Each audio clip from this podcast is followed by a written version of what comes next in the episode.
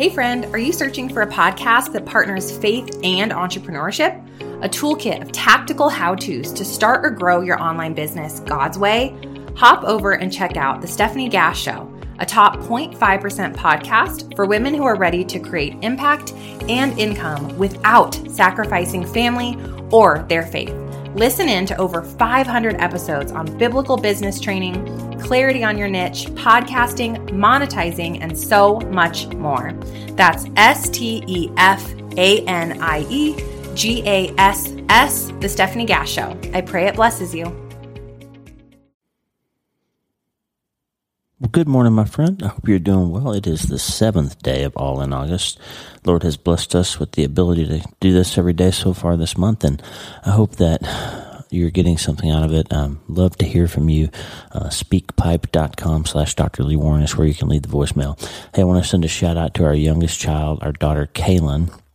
After all these years of working super hard, has finished her master's degree and graduated yesterday from Auburn University with a master's in marriage and family therapy. They'll, her and Noah, um, will be moving to San Antonio to start their careers and just really excited. We're going to have three of our kids in the San Antonio area um, soon. So uh, that's exciting for us because we can see a, a, lot of grandkids in one visit. So uh, anyway, congratulations, Kaylin. We're proud of you. Love you. Um, and friend, listen, this morning I'm going to share a, a quick little Sunday morning message for you. I don't want to take up a lot of time. A couple of scriptures and a couple of thoughts um, based around a an email I received from a listener yesterday.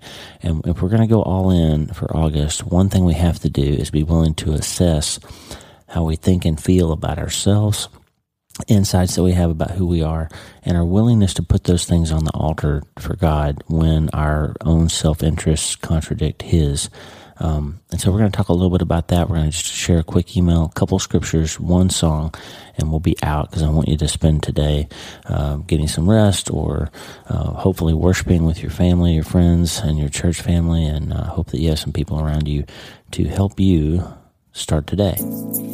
Hey, are you ready to change your life?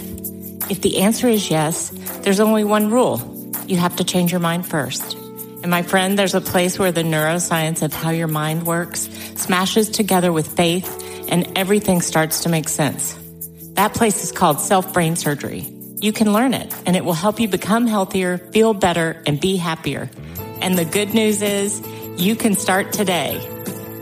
Thanks, Lisa. Hey, so glad to have you listening today. I'm Dr. Lee Warren, and I live in Nebraska in the United States of America with my incredible wife, Lisa, my father in law, Tata, and the super pups, Harvey and Lewis. I'm a neurosurgeon and an author, and I'm here to help you harness neuroscience, the power of your brain, faith, the power of your spirit, and good old common sense to help you lead a healthier, better, happier life. Listen, friend, you can't change your life until you change your mind, and I'm here to help you learn the art of self brain surgery. To get it done, you can get the show notes and more at drleewarren.podbean.com. That's drleewarren.podbean.com. And if you like the show, please subscribe so you never miss an episode and tell your friends about it. If you tell two or three friends this podcast was helpful to you, imagine how much good we can all do around the world together. I'm Dr. Lee Warren and I'm here to help you change your mind so you can change your life. Let's get after it. Okay, friend, I want to read you an email that I received yesterday from a listener. By the way, you can always email me, lee at drleewarren.com is the email address, lee at drleewarren.com. Lisa is lisa at lisawarren.com. Uh, and Tata is Dennis McDonald1 at gmail.com. We get personal emails from listeners and readers all the time. We try to reply to all of them. Sometimes it takes a week or two, but, but if you write us, we'll generally write you back. Uh, and if we don't, it may have gotten sent to spam or something, so don't be afraid to try again. If you don't hear from us in a reasonable amount of time, we do try to respond to everybody. Um, but a listener named Burva um, wrote in yesterday. I don't know where she's from. Um, but check this out, um, Dr. Warren. Love listening. If I, I would like your opinion, please, about personality traits and types and the assessments that are used to identify those. I have used assessments, Myers Briggs, Clifton, Strength Finders, etc., for years for myself and for college students I was working with. I have always found these assessments to be pretty accurate and very helpful, both in relationships and understanding our strengths and in part for evaluating career choices. First, what is your opinion of assessments like this? Are they supporting theories? Are the supporting theories obsolete? Next, as a strong feeler, as identified by assessments and my own experiences, I find it challenging to manage those feelings. In fact, I feel led by feelings quite often. I am proud of being intuitive and empathetic, traits that I believe are driven by being a feeler. As I listen to All in August, I feel challenged and curious about successfully doing self brain surgery. It seems almost impossible for a natural feeler thoughts. I wish I was on staff at North Platte Public Schools. What a treat to hear you talk. Uh, that would be. So, hey, thanks for this email. This is a great email, and it's exactly the kind of stuff we're getting at. Okay, when you when you talk about being a natural feeler, for example, I'm really glad you brought this up. Because we're always talking about how feelings aren't facts. Feelings aren't facts, and and the the truth is that some people are more um, naturally prone to having strong emotion, and that strong emotion can sometimes lead us into um, believing things that may or may not necessarily be true, or feeling like um, nobody else understands us, or nobody else gets it, or nobody else sees who we really are. We can be we can be sometimes, like you said, kind of led by our feelings, and we have to be careful with that. And the idea of personality types and personality um, tests is super important. In fact, every psychologist would probably recommend putting patients through those to help help us to understand the basis of how we're wired. I mean, God made us all in His image, and He made us all with our own personality and our own um, strengths and weaknesses. And the thing about personality tests, and, and for Christians, a lot of people use one called the Enneagram. And you'll see if you go on social media, people actually posting. So I would say two things. One, the the more liberal Christians or some of the non-Christian folks, if you if you scroll through their Instagram or their Twitter or their or their Facebook profiles, you'll see a lot of people that are posting some really personal information about themselves in their profile. So you'll say, you know, John Smith, he slash him, uh, Enneagram eight.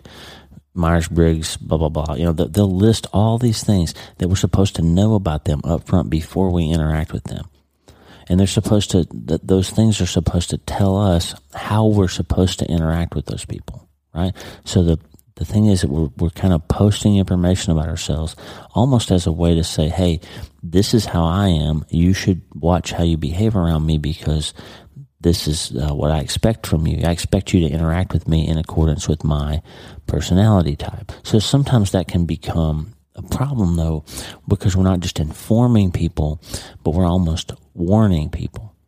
Because for many of us, I think sometimes the personality type becomes something that we use to defend our actions and defend our behavior rather than giving insight into it. So the, the two words I want to give you today are insight versus identity. You hear a lot about identity today in the in the media and in our culture. You hear a lot of people talking about this is my identity or that's my identity. This is how I feel. You have to watch out for me.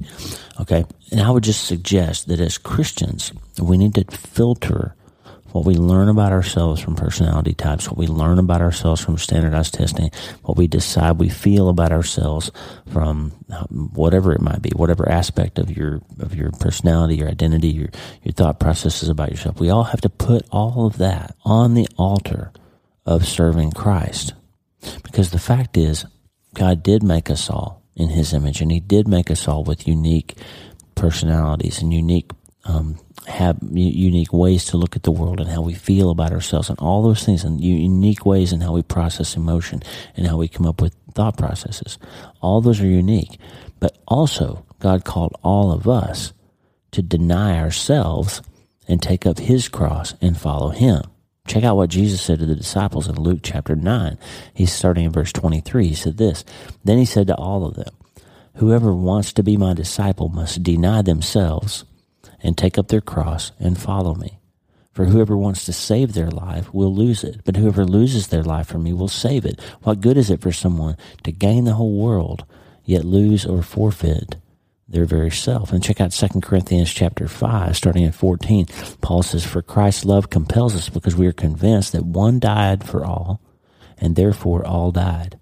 And he died for all, that those who live should no longer live for themselves, but for him who died for them and was raised again. See, the thing is, if we if we serve Christ, He's not just our Savior. He didn't just wipe the slate clean and we get to go on and like Mark Batterson said, are we following Him or is He following us? Like, hey, thanks for saving me. Follow me into this lifestyle that I've chosen, or follow me into this set of feelings that I want to make sure everybody else honors and makes me feel good about how I am make sure that, that Jesus follows us. And that's not what he says. If anybody wants to follow me, you must deny yourself and follow me. Take up your cross and follow me. So here's the thing, friend. Here's what I'm getting at. We can choose to let personality types give us insight into our baseline of how we're wired so that we can use that information to make better choices going forward. Hey, I know I'm vulnerable to this. I know I'm, I know I tend to get tripped up by how I feel about these things. I need to watch out for these situations where my, my emotions are, are high.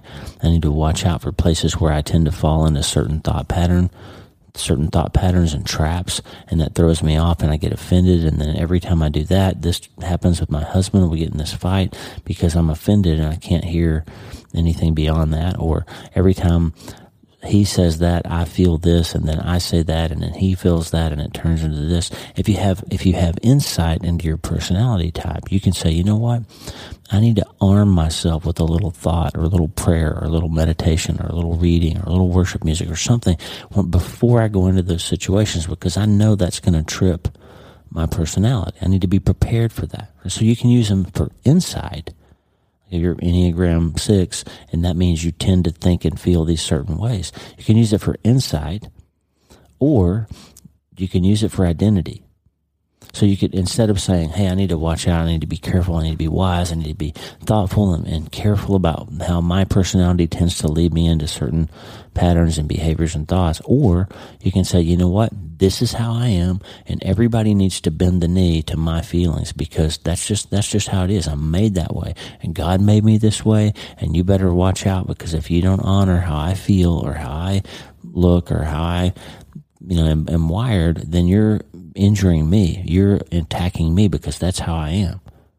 So I would just submit to you, friend, that personality tests can be extremely useful in identifying our strengths and our weaknesses. Not just our strengths, but our potential vulnerabilities. Think about superheroes. So the old classic, you know, Superman always has a kryptonite. There's always a weakness that the superhero has, a vulnerability lurking out there somewhere that's going to trip them up. And even the Superman can't behave or perform in a super way when that vulnerability is exposed, right? So I, I feel to answer your questions, a long-winded way to answer your question. I feel like it's great to understand, to use those assessments to help us understand how we're built and how we're wired and how we think and how we feel. But I do not use them and I do not, do not encourage people to use them to manipulate other people into behaving differently so as to not offend our sensibilities built around our personality type. Does that make sense?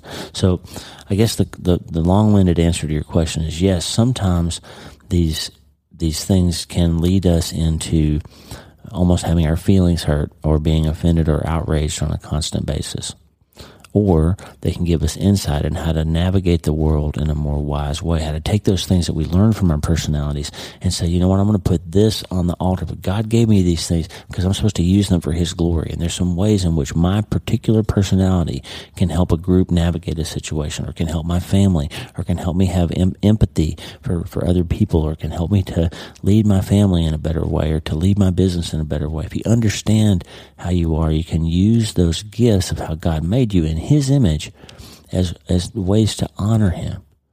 Or you can take them and internalize them and say, nope, this is my, this is who I am. And I'm going to put a wall around anybody who tries to, to act like my feelings aren't as important as theirs because that's how I am. Right.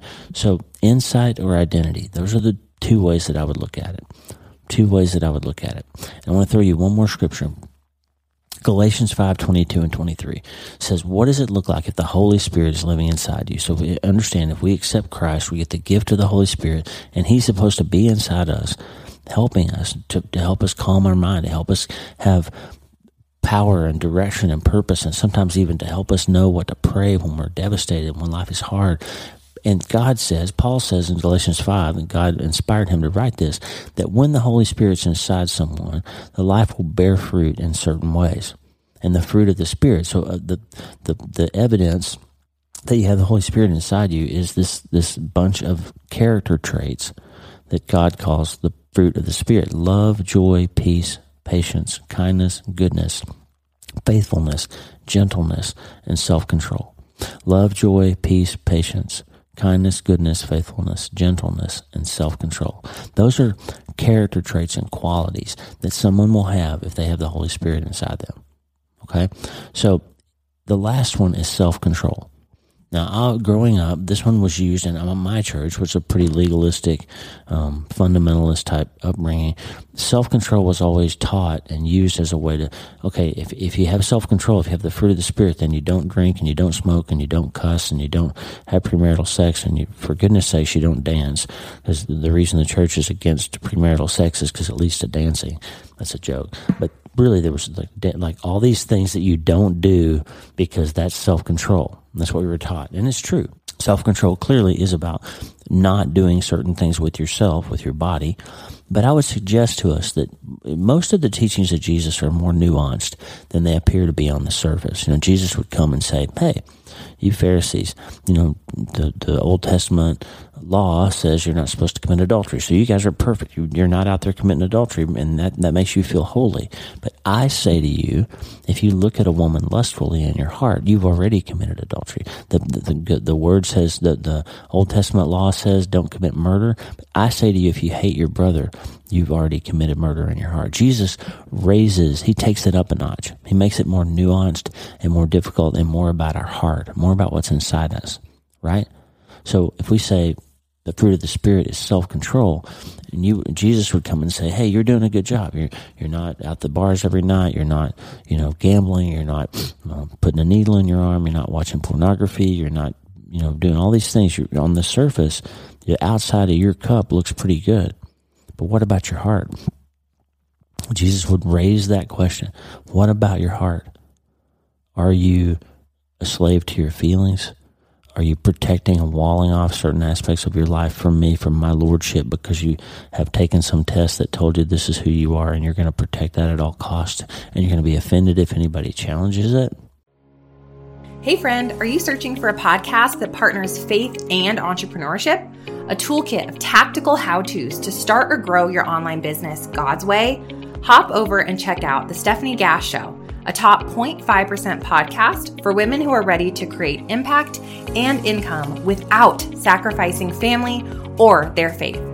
Listen in to over 500 episodes on biblical business training, clarity on your niche, podcasting, monetizing, and so much more. That's S T E F A N I E G A S S, The Stefanie Gass Show. I pray it blesses you. What if self control is also about learning how to get our minds under control, about being willing to open the door to, to some parts of our heart and spirit that we thought couldn't be changed because that's just who we are? But we forgot that if we're going to come to Him, the old has to get gone. We get buried in baptism and the old self dies and we were raised a new creation in His image. And He says, if you want to come to me, you must deny yourself and take up your cross. So there's sometimes, I would just submit, there's sometimes when God asks us to put our own personality and our own feelings and our own baselines on His cross and let Him give us a new way to feel. In the book All In, chapter 16, The Idol That Provokes Jealousy, if you're reading the book, I would just spend an, an hour or so in chapter 16 there's this weird verse in Ezekiel 8 3 that says, The Spirit lifted me up between earth and heaven, and in visions of God he took me to Jerusalem, to the entrance of the north gate of the inner court where the idol that provokes to jealousy stood. There was an idol in this gate to the inner court that made God jealous when he saw it because people were worshiping that idol and not him. And it turns out it was a, a, sex goddess. It was a fertility goddess, and and and God basically was jealous that people were worshiping the, the created thing more than the Creator. And Mark Batterson writes this incredible chapter, and I'm just going to read you a little bit of it. God is not jealous of anything. He can't be The Almighty is all sufficient, but the Creator is jealous for everything because it all belongs to Him. He's not jealous of anything, but He's jealous for everything because it all belongs to Him. Every blade of grass, every drop of water, every grain of sand. In the timeless words of Abraham Kuyper, there's not a square inch in the whole domain of our human existence over which Christ, who is sovereign over all, does not cry mine. Everything was created by him and for him, and that includes you, all of you. There never has been and never will be anyone like you. And that isn't a testament to you, it's a testament to the God who created you. And that means no one can worship God like you or for you. You are absolutely irreplaceable in God's grand scheme, and God is jealous for you, all of you, every thought, every desire, every dream, every word, every moment. He is the one who causes your synapses to fire. He's the one who conceives desires within your hearts of hearts, your heart of hearts. He is the dream giver. He is the word. He is the one who measures your days. It's all from him and for him. That's why he's jealous. And that's why all in and all out is the baseline. That's why he will settle for nothing less than all in and all out. The character of God is revealed by the names of God. There are more than 400 names for God, and each one reveals a dimension of who he is. One of those was revealed by Moses on Mount to Moses on Mount Sinai. Do not worship any other God, for the Lord whose name is jealous is a jealous God. Did you catch the double emphasis? Listen, God isn't just jealous, He is doubly jealous. And when God says something more than once, you need to think twice about what it means. You don't belong to God once, you belong to God twice. Once by virtue of creation, twice by virtue of redemption. He gave us life via creation, and we were dead in our sin. He gave us eternal life via redemption. We don't owe Him one life, we owe Him two lives. And that's why God is doubly jealous. Listen, friend, God isn't jealous of things. He's jealous for things. He created you, your personality type, your unique personhood. And God is jealous because He wants you to use those aspects of the character and, and nature that He gave you for His glory, to use your identity to serve Him. He wants to give you insight into how He made you but not to have you wall it off and use it to to fight your own battles or to make other people bend a knee to the to the God of you. So the question is answered, I think, fairly simply in the idea that God wants us to understand how He made us, but we're willing to put all of those things on the altar for Him when our personality conflicts His calling. That's what I would say. Very useful tools, very incredibly helpful but for insight and not identity. Listen, there's one last thing from Mark Batterson's chapter that he says, and I think it's it's brilliant. He talks about how the key to identifying your idols, if you have idolatry in your heart, we, none of us, none of us probably have a carved idol in, in our closet People used to actually do that. None of us probably do. But after revealing what was in the hidden rooms, Ezekiel encountered one more idol at the entrance of the north gate of the temple. He saw women mourning a god called Tammuz, the Babylonian, fertility god of spring. The key word is mourning. They were mourning this god. If you want to identify your idols, Mark Batterson says, reverse engineer your emotions. Follow the trail of your tears or fears, your cheers or jeers. And if you follow it all the way to the trailhead, you'll come face to face with the idols in your life.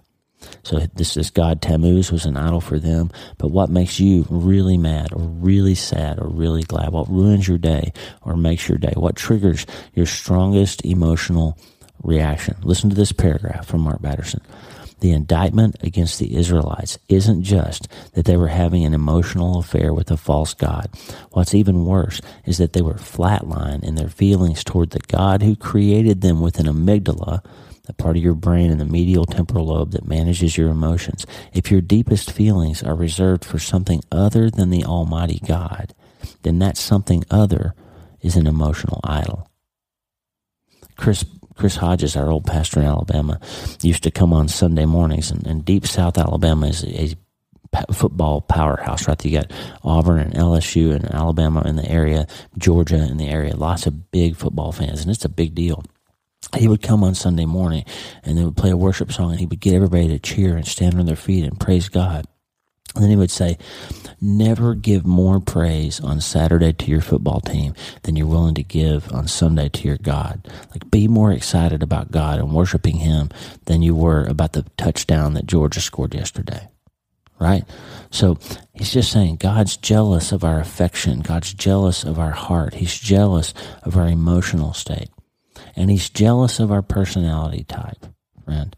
So please don't think anything I'm saying here is harsh. I'm just saying these tests can be extremely useful. They're great for employers to understand how their employees are wired.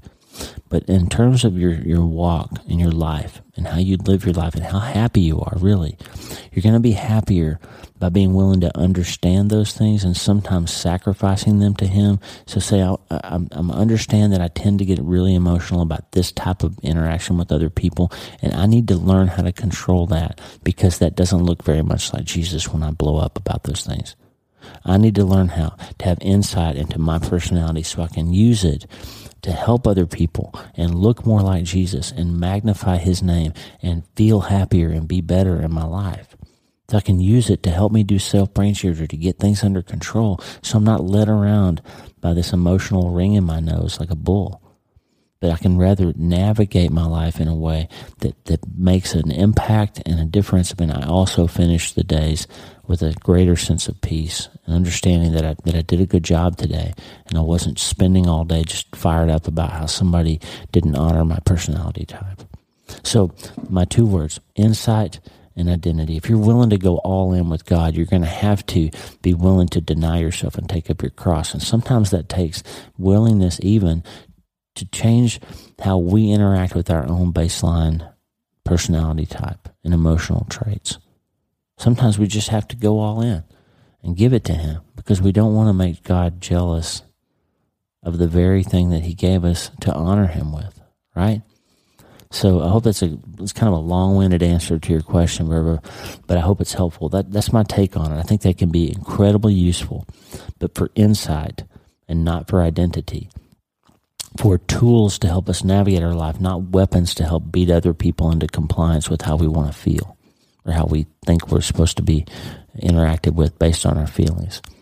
Feelings aren't facts, they're chemical events. We don't have to believe every thought that's in our head, and we need to relentlessly refuse to participate in our own demise or that of others. So, if we want to be good self brain surgeons, we have to honor the way God made our brains, yes. We have to honor the way God made our personalities, yes. But we also have to be willing to deny ourselves and take up our cross and follow him because when he makes us a new creation, the old is gone and the new has come. And those things that he gave us that are evidence of the fruit of the Spirit inside of us, one of them is self control. And that means controlling our inner self too. Even when it makes us emotional, even when it makes us upset, even when it, when people hurt our feelings, we have to learn how to use that to still push glory towards Him and honor towards Him because that's how we find true happiness. And the good news, friend, is it can start today.